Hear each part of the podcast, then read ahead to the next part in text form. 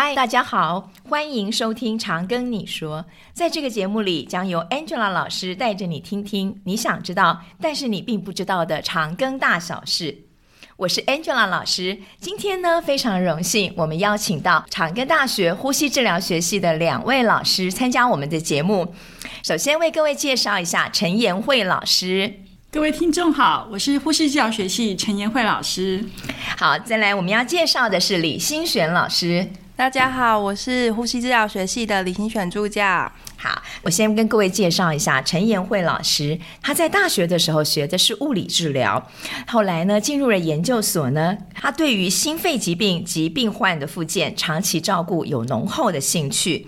毕业了以后呢，就进入我们呼吸治疗学系的。李新璇助教呢，毕业于我们长庚大学的呼吸治疗学系，临床工作了几年之后，现在进入了我们的临床医学研究所在职进修。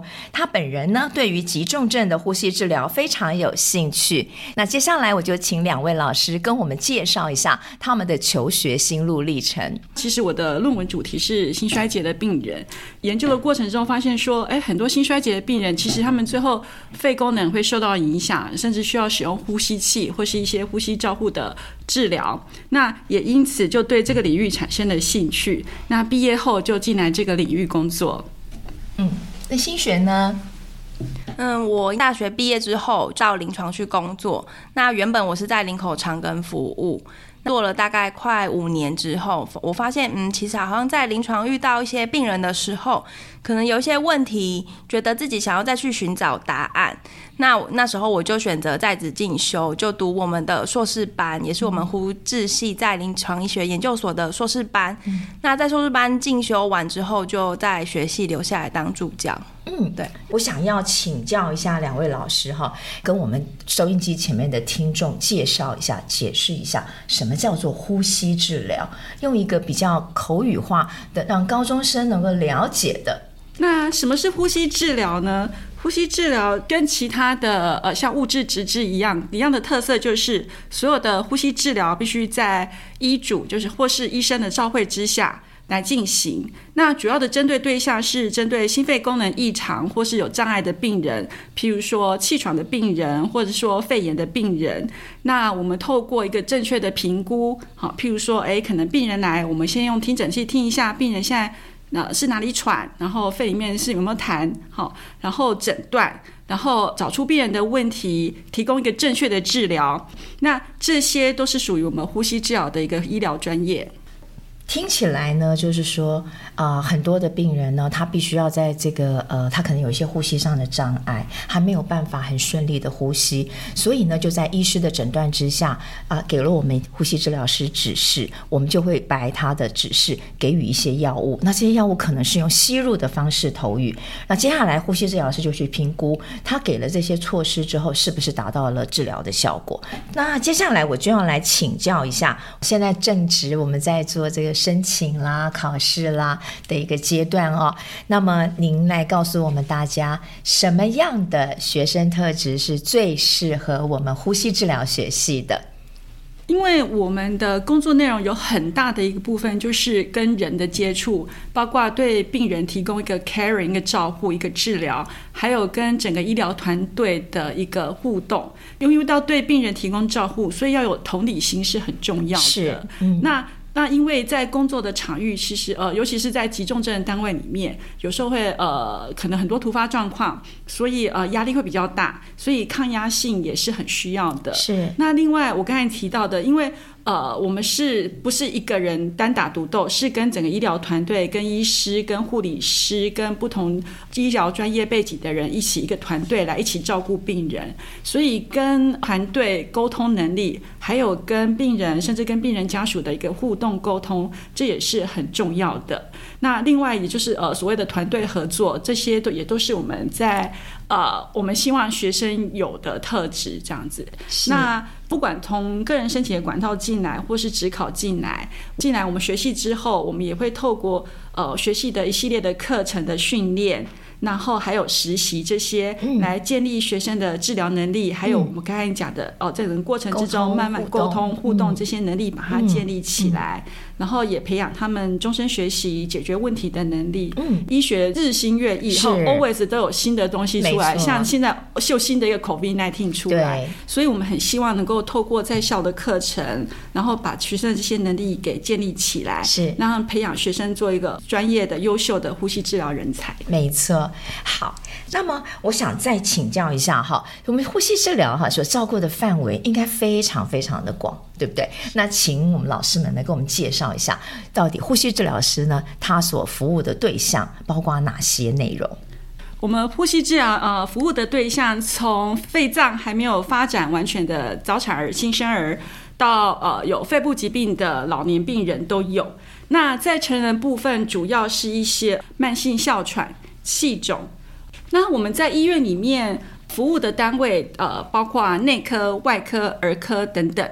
从急重症的加护病房到一般病房的住院病人，另外一个族群就是像近年来有呃很可能有常听到的睡眠呼吸中止症候群的病人，嗯、那这一类的族群，我们呼吸治疗也会透过提供病人一个非侵入性的呼吸器，来提升病人身体的氧合功能。嗯，好，那这也是属于我们呼吸治疗师的工作内容。嗯，整合起来哦。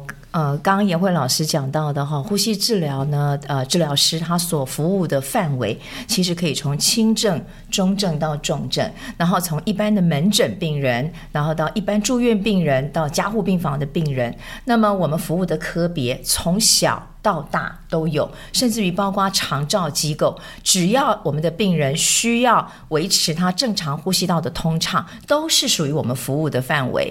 那接下来我就要来请教一下我们的呃老师们哈，妍慧老师，我想请教一下我们的课程，我们系的课程是怎么安排的？然后呢，我们有没有实习？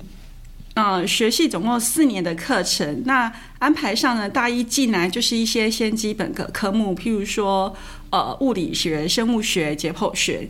那大二就开始进入一些医学专业的基本课程，譬如说生理学、基本呼吸照护学。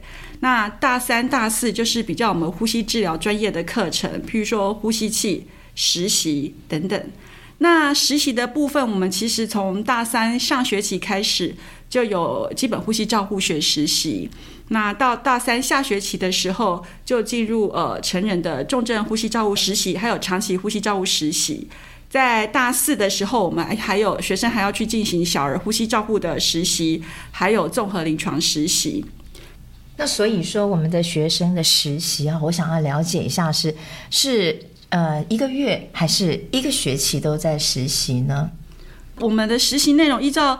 各个实习不同的课程目标，不同的实习内容，我们整个实习的呃时间，从呃最短像基本呼吸照顾学习，大概是两周半的一个实习时间，连续两周半在临床，对，在临床。那到呃大三、大四的重症实习的是五周，是。到最长的综合实习是八八周，八周整整两个月，对，每个礼拜五天，连续两个月的一个实习。是，那通常我们去实习的时候，是请临床老师指导呢，还是我们的老师会下去带呢？呃，我们临床实习的部分，临床的指导老师是以在临床工作，然后至少具备有两年以上的临床经验的呼吸治疗师来指导。嗯、那学生在这些临床老师的指导监督之下，那。进行仪器呃呼吸治疗仪器的操作，或是一些呼吸治疗的技术的执行，嗯、来照顾我们呃临床的病人。了解。那我们呃其实想帮家长和同学问一下哈，呃很多家长想要知道说，我们学生去实习啊、哦、这么长时间呢、啊，连续性的，那他可以领得到实习的津贴吗？在我们系的课程设计之中，我们实习的目的主要是希望学生能够让他在学校上课所学到的一些呃专业的理论或是技术。在临床的实际上去实际的应用，嗯，所以其实实习算是学校课程的一个延伸，嗯，那所以呃，学生还是在做，等还是在持续的一个学习，所以学生其实是没有执行，没有执行，对。那我们的临床老师来帮我们带学生实习，指导我们的学生，通常是一位老师指导几位学生？嗯，目前我们在临床实习部分，临床指导老师大概就是一个临床指导老师带两到三个学生这样子。哦，那非常，我们的师生比非常的小，而且可以得到老师很好的照顾。是。那我想请新璇老师跟我们大家分享一下哈，我们在这个临床实习的时候，你可不可以讲讲你的经验哈？就是一位指导老师带两到三个学生，那学生到底是怎么样跟着老师在实习的？嗯，在我过去嗯、呃、在临床工作的经验，那学生一来其实就是完全是从早上我们七点大概四十五分交完班，嗯、那八点开始工作。嗯、那其实每天呃大概会做的流程，大概会先告诉同学一下，哎、欸，我们可能要先做哪些治疗，然后再来就是开始评估每一床病人。是，因为其实像在加护病房的话，可能一个人甚至要照顾到十五个。病人，嗯、对，那稍微跟学生讲完一下，如果学生技术还是可以的话，那我们就可以开始，嗯、呃，先让学生做，那老师先在旁边看。嗯、那在他不会的或是有需要帮助的地方，嗯、那老师在旁边从中帮忙，这样子，对。了解，所以基本上我们的学生都已经在课堂里面经过了很好的训练，所以才让学生到了我们的临床上去实习。是的，这样子。OK，好，那非常谢谢两位老师哈。那我还想知道一下哈，跟其他的医学院的相关科系一样，我们会有国家考试。那么请教一下我们的老师们哈，我们的国家考试大概考试的内容有哪些？然后我们的考试的这个呃，我们学校的录取率据说是非常非常的高。那可不可以请老师们也分享一下？现在国家考试的话，大呃都是在每年的七月举行，那学生是在六月毕业，是，所以应该是毕业顺利毕业之后，就是可以参加当年的国家考试，是是。那考试如果一旦通过的话，就可以开始去求职。嗯，那长庚大学护治系的考照率算是非常好的，近年来都是大概可以到九十 percent。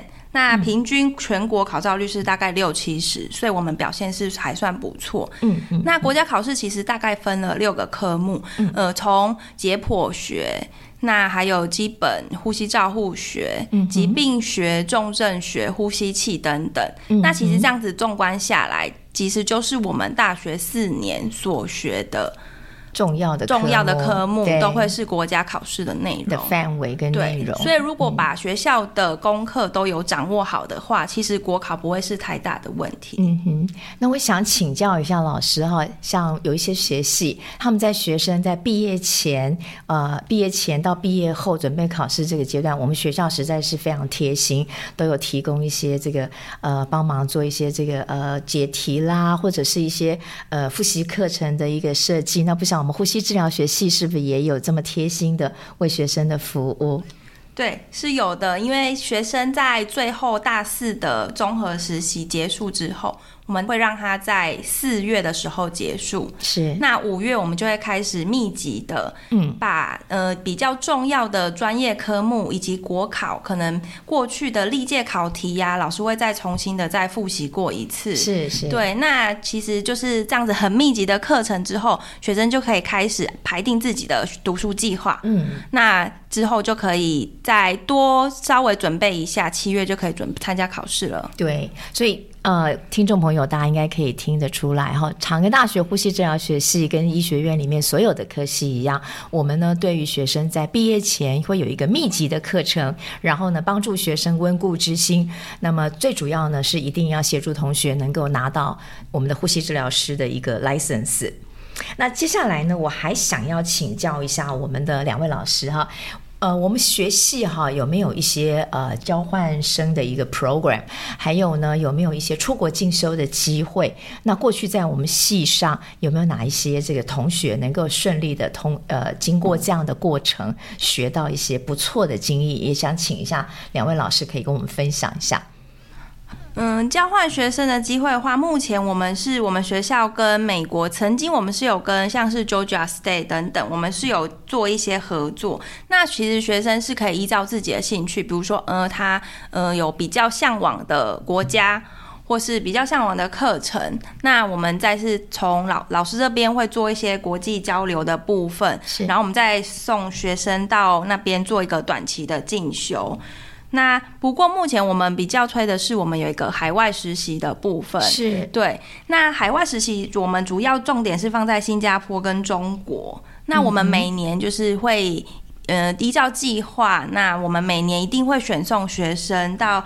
嗯，新加坡以及中国去做一到两个月的短期实习，那学生就是可以从这边去知道，哎、欸，其实国外的呼吸治疗师是长什么样子，跟国内有什么不一样。那其实近年来学生的反应都还不错，嗯因为其实新加坡也算是非常先进，跟台湾的步调也都很像。是。对，那加上就是像新加坡的话，人种也很多，是，所以他们甚至可能可以遇到，比如说菲律宾来的、美国来的，是。不同国家的呼吸治疗师，是，那也会发现。哎，其实每个人会依照自己过往的呃临床经验，有不一样的临床处置，是非常有趣的，很好的一个学术以及临床经验的交流哈。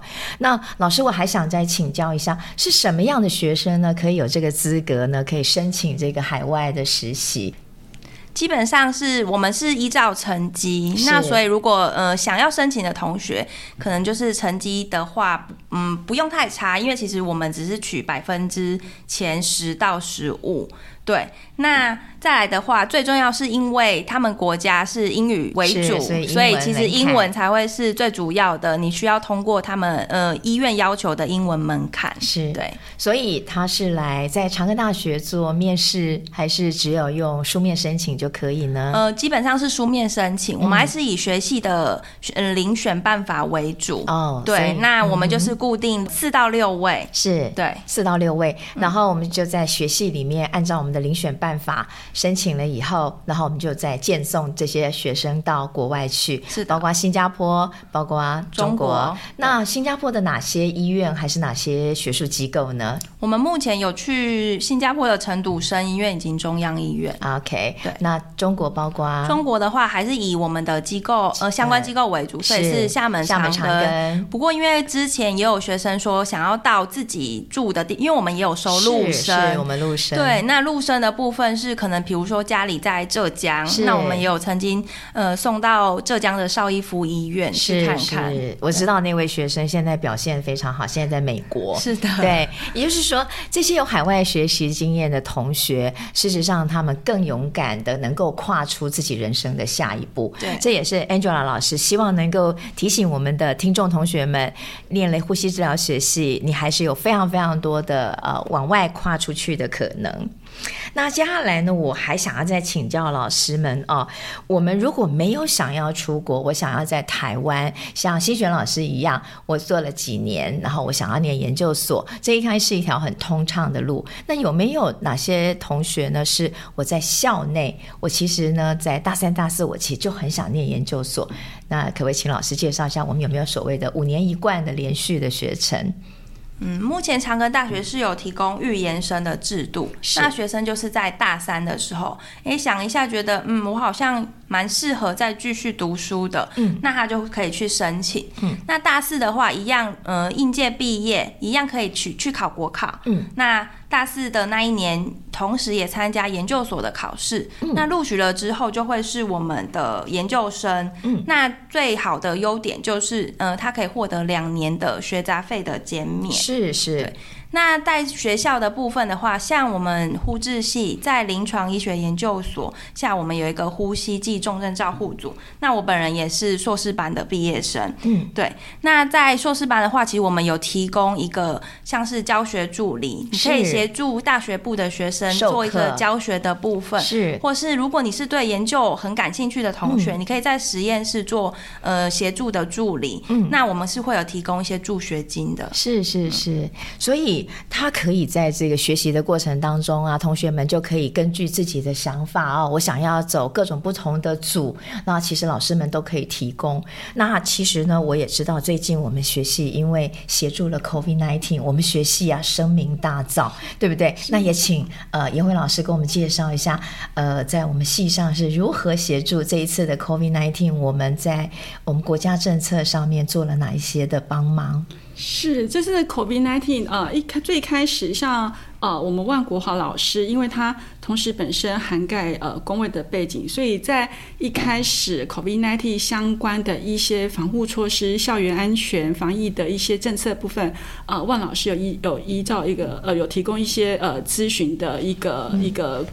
角色，嗯，那林慧玲老师的话，就是针对在 COVID-19 的呼吸治疗相关的一些临床指引上面，嗯，也有提供一些呃，他专业上的一些建议咨询，嗯，那另外在这次整个 COVID-19。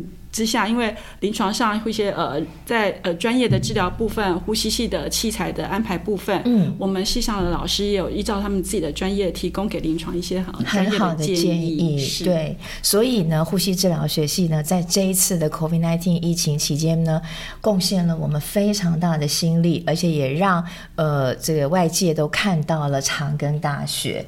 那我想再请教老师一下哈，其实台湾有很多的好几个呼吸治疗学系，据我所知，至少有四个呼吸治疗学系。那么，我们要不要来讲一讲我们系跟别的学校的呼吸治疗学系最大最大的差别？我想，因为呼吸治疗学系，我们在有长根的一个很雄厚的基础下，嗯、那其实呼吸治疗学，嗯，我们应该算是软硬体设备都非常的完善。是。对。那在临床，其实呃，学生之后要去临床实习，那他见到其实临床非的设备是一直在更新的。嗯、那我们学系也是呃。嗯，在学系的设备的添购啊，跟教学重点，这都是我们最主要的。嗯、那我们可以提供让学生在课堂间可以实际去操作，嗯，那在课后也可以自己练习。像我们有示范病房，嗯，可以让学生自由的时间可以自己去操作练习，嗯，在他去实习前，他可以一个完整的准备。是是是，对。然后再来的话，是我们实习单位其实很多，对，呃，从刚刚颜慧老师讲的，我们所有四个实习，其实我们的。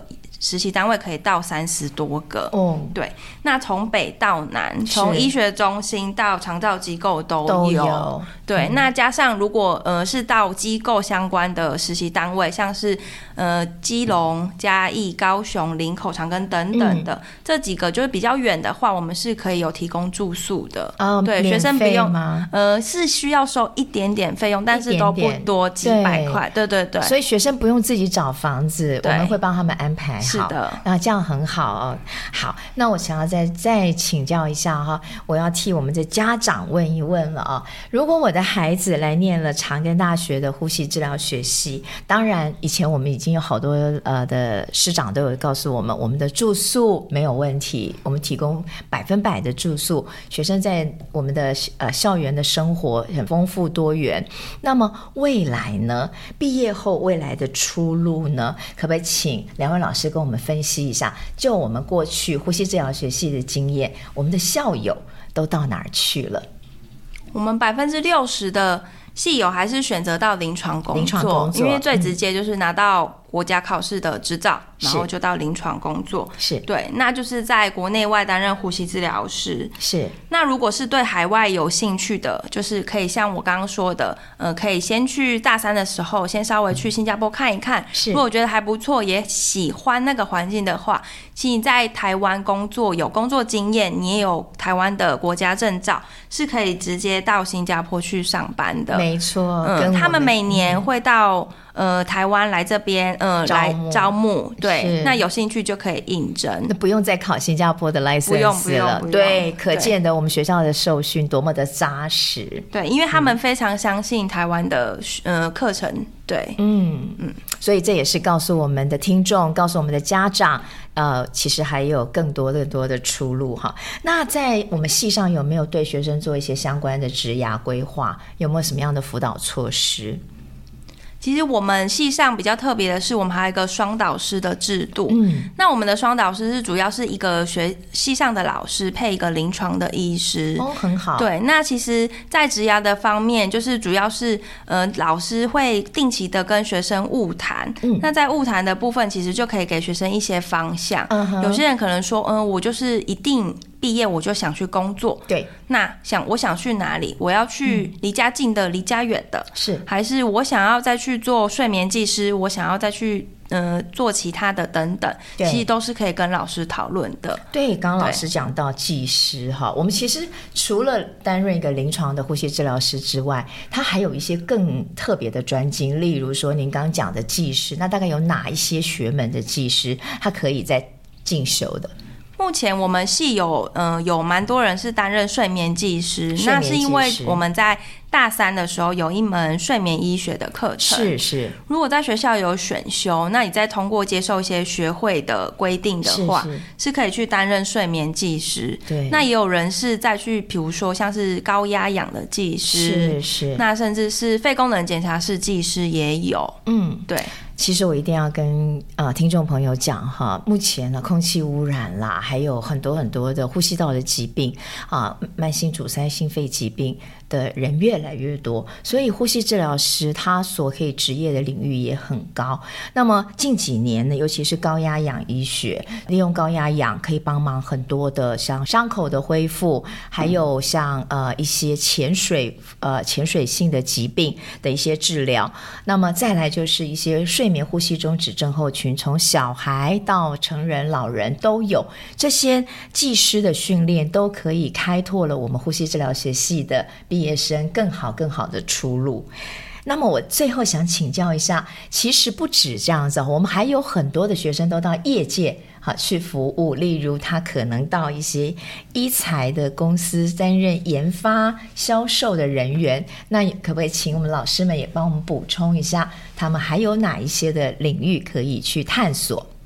对，因为像是医材研发，大家可能想到的都是可能呃原本是念工科的学生会接触，嗯，但是其实像系友，如果他原本呃像他大学是念呼吸治疗。